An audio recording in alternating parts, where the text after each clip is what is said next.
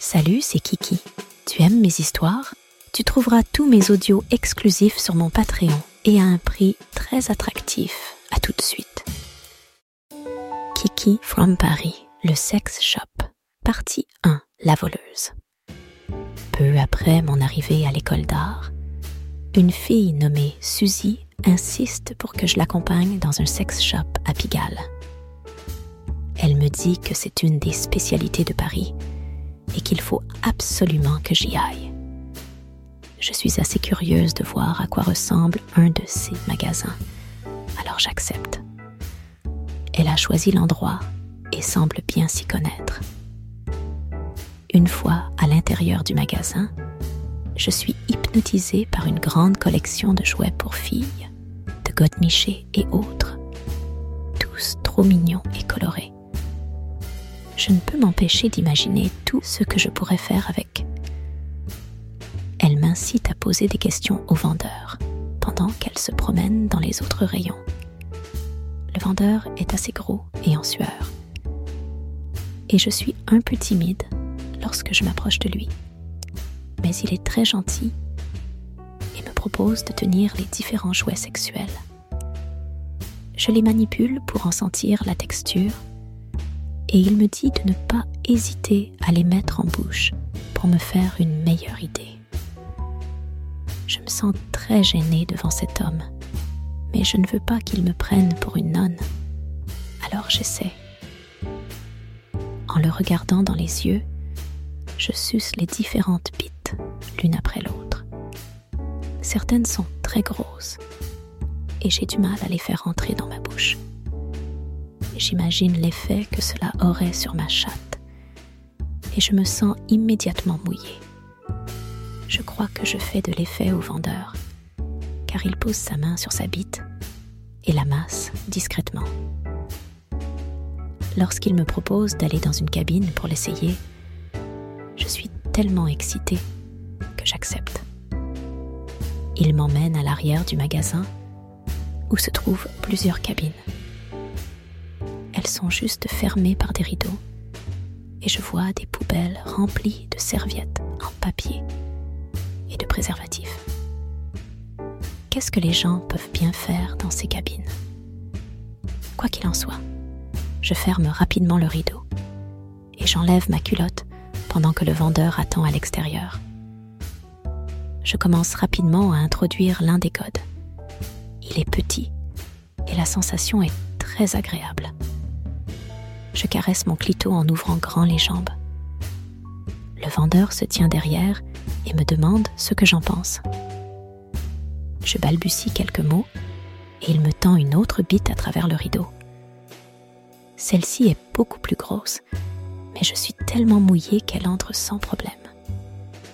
Je continue le va-et-vient et je commence à pousser des petits cris de plaisir. Le vendeur s'en rend compte et lorsqu'il ouvre grand le rideau pour me tendre le dernier code, je n'ai pas honte et je le remercie. Je le change et l'entre avec plus de difficulté. L'homme s'approche alors de moi et m'aide à l'introduire dans ma chatte pendant que je me masturbe sans aucune honte. Alors qu'il enfonce le code à fond, il sort sa bite et se masturbe. C'est trop excitant pour moi et je jouis violemment.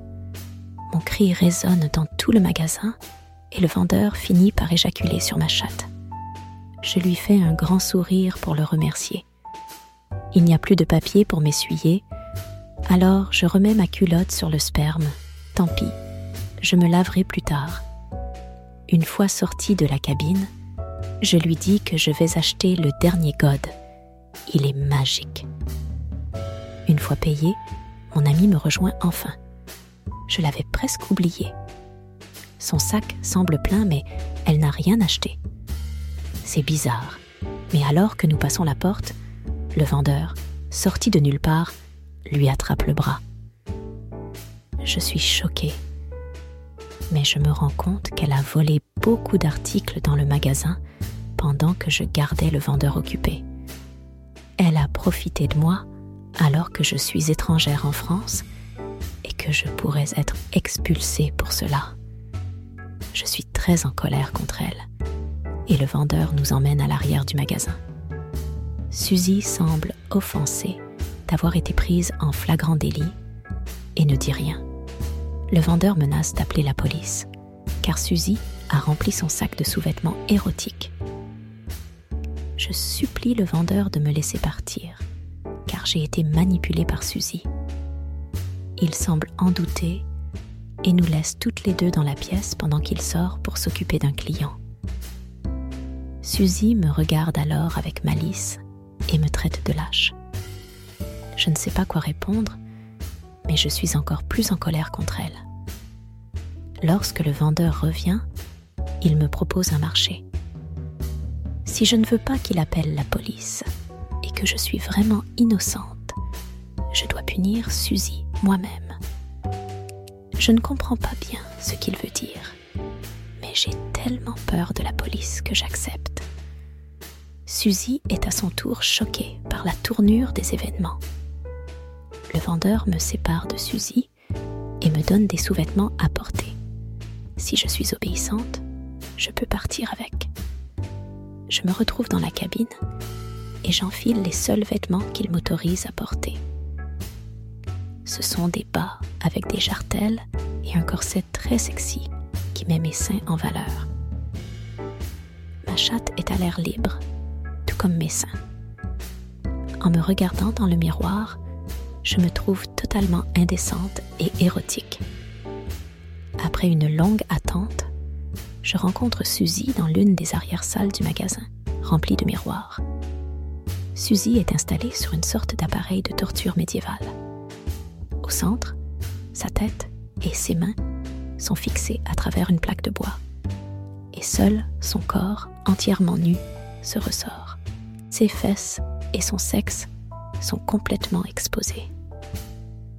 Le vendeur me donne alors un fouet et disparaît en me tapant sur les fesses. Que veut-il que je fasse?